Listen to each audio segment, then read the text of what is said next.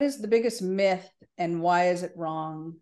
Um, I think the biggest myth is that for me in brand strategy that it's a luxury um, and it's wrong because of the reasons that I said in the beginning is that especially these days um,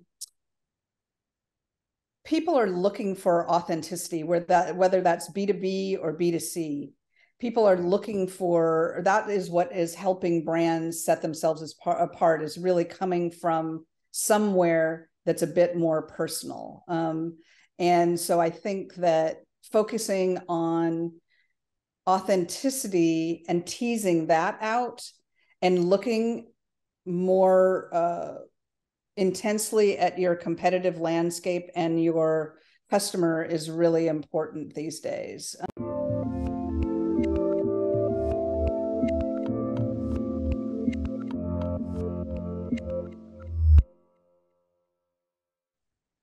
Hey everyone, this is Devin Miller here with another episode of The Inventive Expert. I'm your host, Devin Miller, the serial entrepreneur that's grown several startups into seven and eight figure businesses, as well as the founder and CEO of Miller IP Law, where he helps startups and small businesses with their patents and trademarks. If you ever need help with yours, just go to strategymeeting.com, grab some time to chat. We're always here to help. Now, today we've got another great guest on the podcast, Stacy Thal. And uh, Stacy, we're going to be talking about a few different things, including uh, the um, accidental branding strategist and the importance of getting a foundational brand strategy and also uh, maximizing profits and potential or and um, minimizing risk uh, via brand and consistency within your marketing and advertising and the touch points and helping investors to uh, or to protect their portfolios and companies and maybe even talk a little bit about uh, testing and iterating in the marketplace and iterating with your brand as well. So should be some uh, great points of discussion. And uh, with that much as introduction welcome on the podcast stacy. Thank you so much devin. Great to talk to you Absolutely. So now, for those that uh, haven't caught, uh, Stacy was also on our sister podcast, uh, The Inventive Journey. So if you haven't had a chance to go catch your episode there and want to learn more about her journey, definitely encourage you to go uh, check it out there. But for those people that uh, either haven't had a chance yet or saying, "Hey, I just like to hear just a little bit about Stacy before we dive into the uh, the expertise at hand," tell us a little bit about yourself.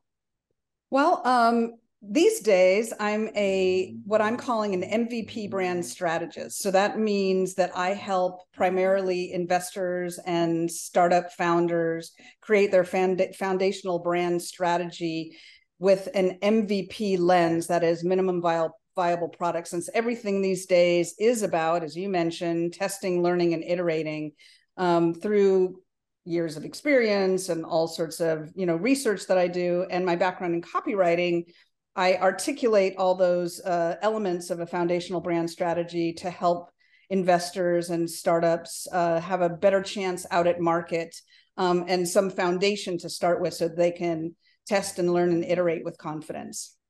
Hmm. No, great introduction. Sounds like a, a, great area to be in and uh, excited to now dive into the the topics at hand. So one of the in maybe no particular order but one of the things maybe just as a level set for the audience is you know maybe help us understand because you talk a little bit about foundational brand foundational brand strategy and i think to a degree and probably erroneously but i'll let you correct it if it is um, you know a lot of times people think hey my brand is I've got a logo maybe i have a catchphrase the name of the company name of the you know the service or whatever i'm offering and i'm done with branding. And so is that a correct point of view or kind of what do you or how do you define kind of what is a foundational brand that you should be thinking about?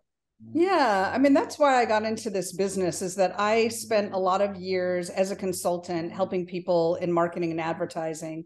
And then before the economy tanked last time in 2008 i went in house and worked for big household names like google and walmart and yahoo and saw these things internally there too um, what I've been able to observe in my 20 years of doing this work is that this ubiquitous statistic that we see with startups that most startups, meaning up to 90% of startups, fail within the first five years.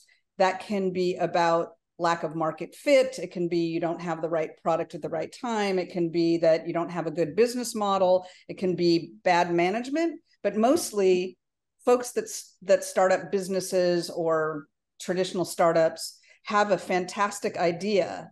They just don't have the chops to market it and they're oftentimes really close to it.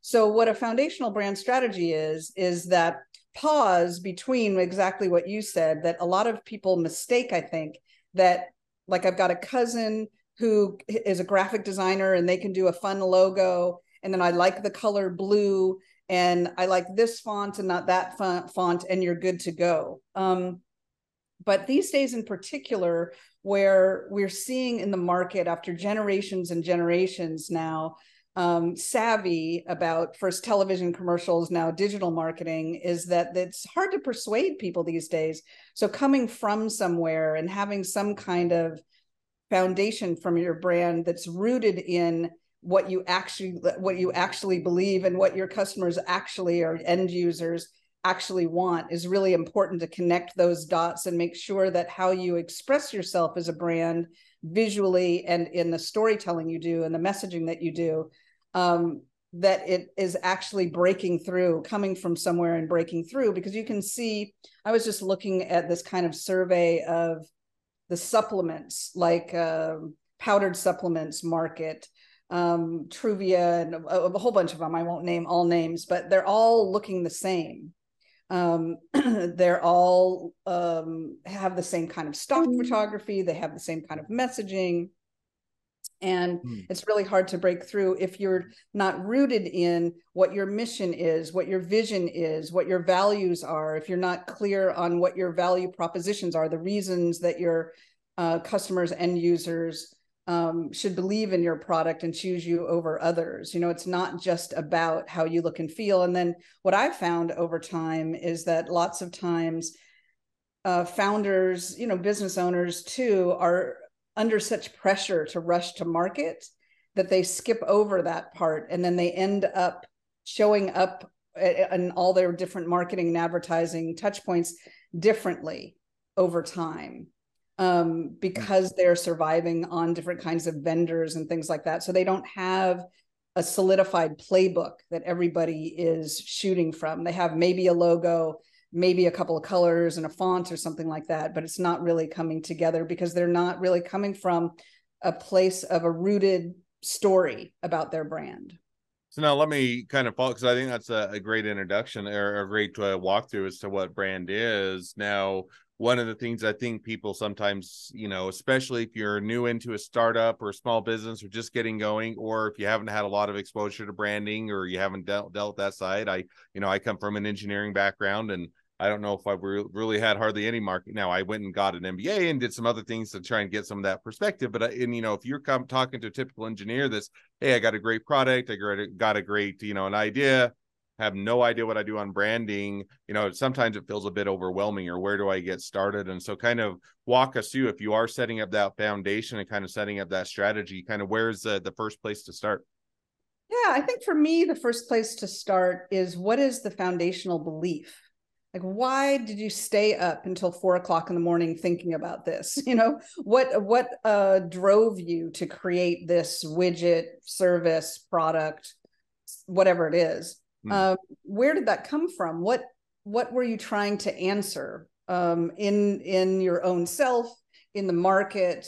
Where who are you trying to reach? What is um, what is your belief about what you could how the world could be better or different um, if people did you know, whatever adopted your product or bought your product or enjoyed your service so starting there of like what really drove you um, because i think there's a phenomenon that happens oftentimes with business owners and founders and even investors where everybody starts out with good intentions and a great something and then you get so close to it that that origin story is oftentimes forgotten because there are so many suddenly especially if you're going after funding and things like that there are so many moving parts and growing responsibilities and growing pressures that you get you know a, a bit far away from what the real impetus was um, for the business itself. No makes makes perfect sense. So and i'll and i'll i'll take it maybe one step further and just so give you an or have you walk us through a bit of maybe of an example. So one of the the businesses i'm actually in the middle of we're getting close to, to launching is a I'd say food truck light. So I'm an attorney way outside of a, an, uh, a legal services, but I wanted to start a business where my kids could be involved, that they could have some way to earn money, they can learn those skills, they could get a bit of business experience and be entrepreneurs. And so we're starting up a food truck where you do build your own popcorn. So you can get your different flavorings you can get your different Fantastic. mix-ins and uh, you know different types of popcorn. So now if i were to take that just as an example not trying to get a free marketing but why not why not get a free marketing console? But you know walk me through you know if we were starting from scratch we had the idea maybe we had the food truck in place but that was about it. We had the concept of what we wanted to sell. What would be kind of those first steps to say hey now let's go and build a strat and i'm not asking for a full marketing plan out of shoot, but kind of walk me through what what would be the if you're at, working with somebody in that type of situation, what would be some of the things to think about? Yeah.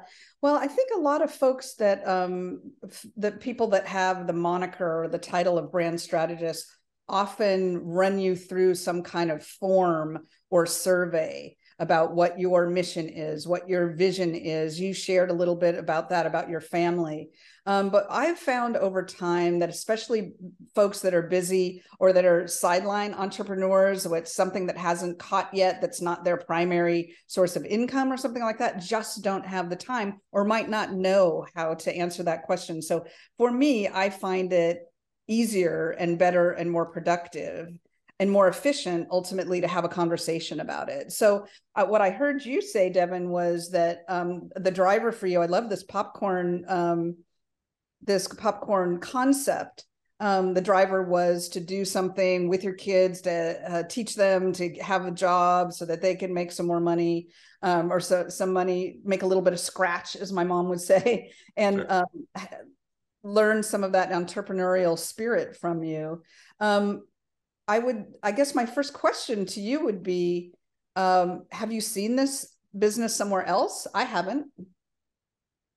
I have seen I've seen popcorn places every once in a while. I've never seen it in a food truck, never seen it build your own, never seen it make it, you know, kind of more interactive and and closer. I've seen a few places where you can just go and buy flavored popcorn, right? And so that's kind uh-huh. of the the genesis, but I haven't seen it in this kind of context where it's family, it's food truck, it's mobile, it's build your own. So a little bit of a, a different approach to it. Yeah, so I love that. I love that. Um, and I can visualize the whole thing right now. It seems really popular outside festivals and concerts and things like that. And I know that um, in all the whatever, like farmers markets that I go to, um, there's always like a kettle corn stand or something and you can see everybody's walking around with that and not the other things right they might be getting vegetables over here or a mm. artisan made soap over there but they're walking around eating that popcorn so good for you i like the idea we'll talk offline about your brand um, a little right. bit more but i think starting with i, I love this um, the whole family vibe of it and i think that what i would do is start with talking about what your capacity is, what your vision is for this. Is it every weekend? Is it special events? Is it a truck that you have, or is it a truck that you that you own now? Do you have all the permits that you need to have? Do you have the infrastructure? And what that vision is for how often you would be doing it.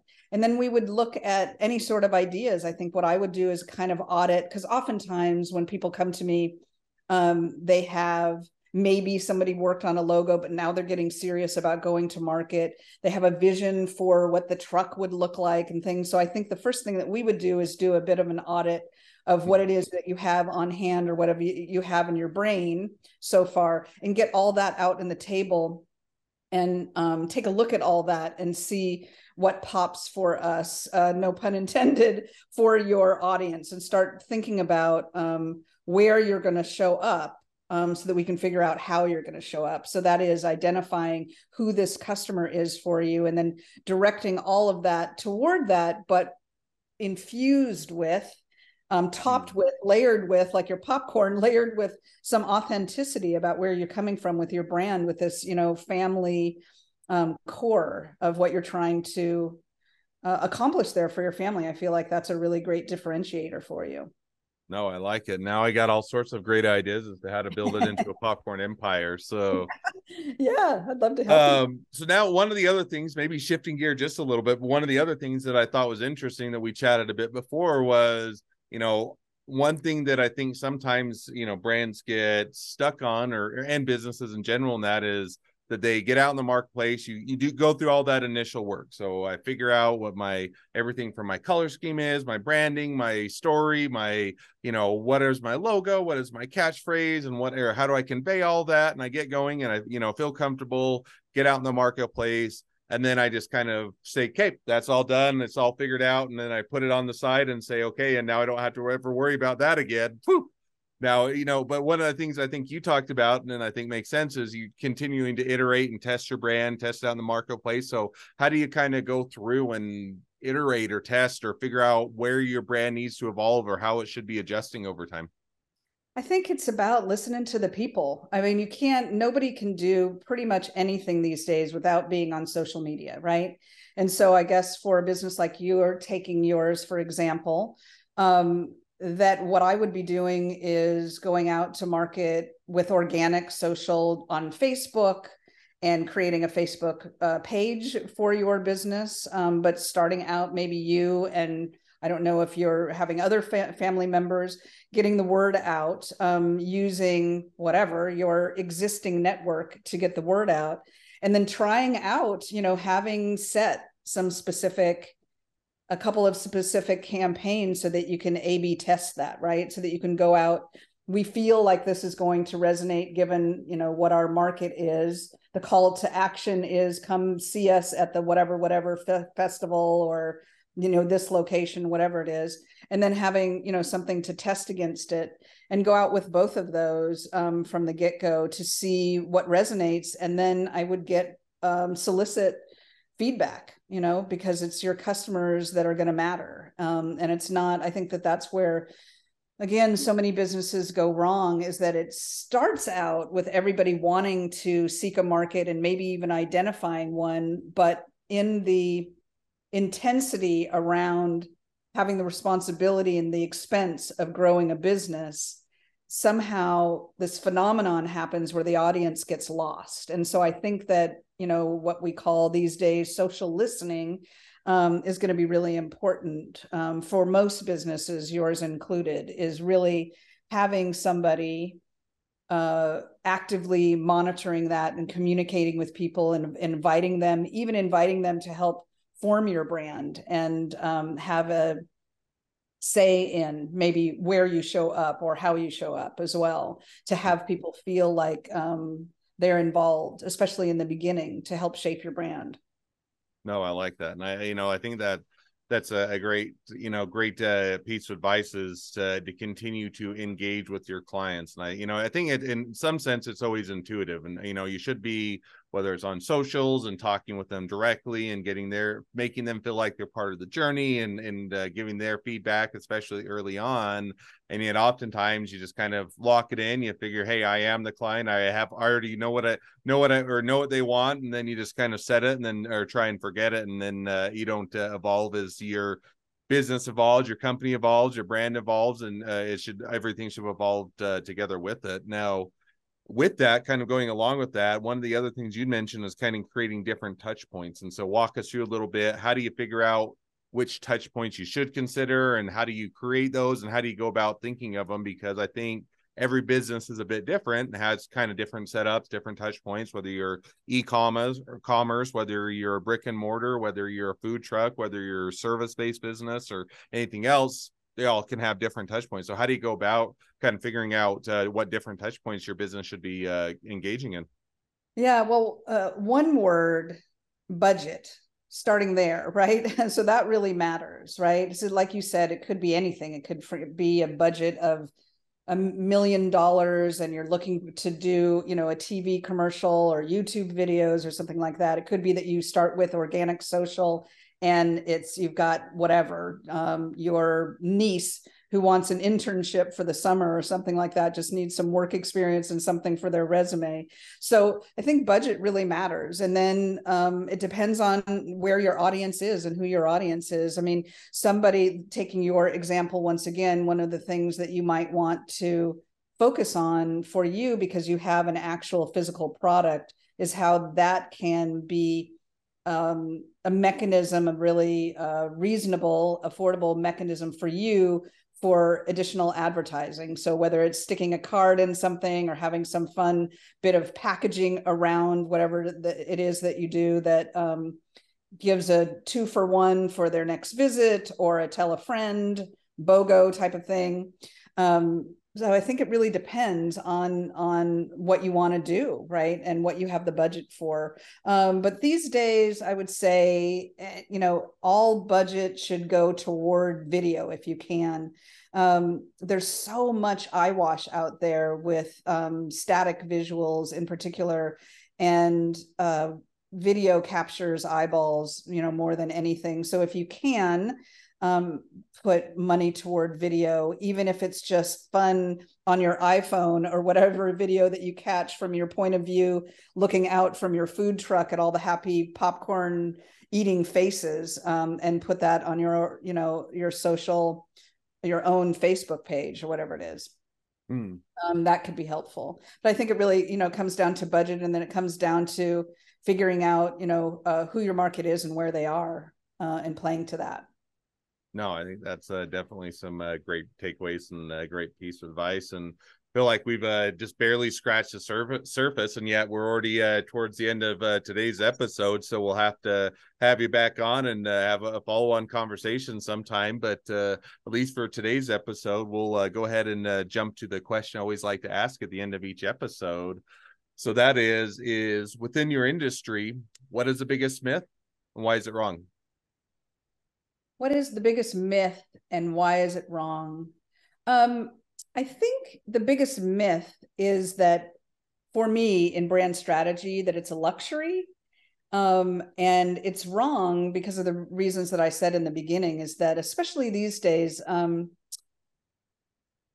people are looking for authenticity where that whether that's B2B or B2C people are looking for that is what is helping brands set themselves as par, apart is really coming from somewhere that's a bit more personal. Um, and so i think that focusing on authenticity and teasing that out and looking more uh, intensely at your competitive landscape and your customer is really important these days. Um, because the market demands it and the generations upcoming z and a are going to you know um, they can smell marketing from a mile away.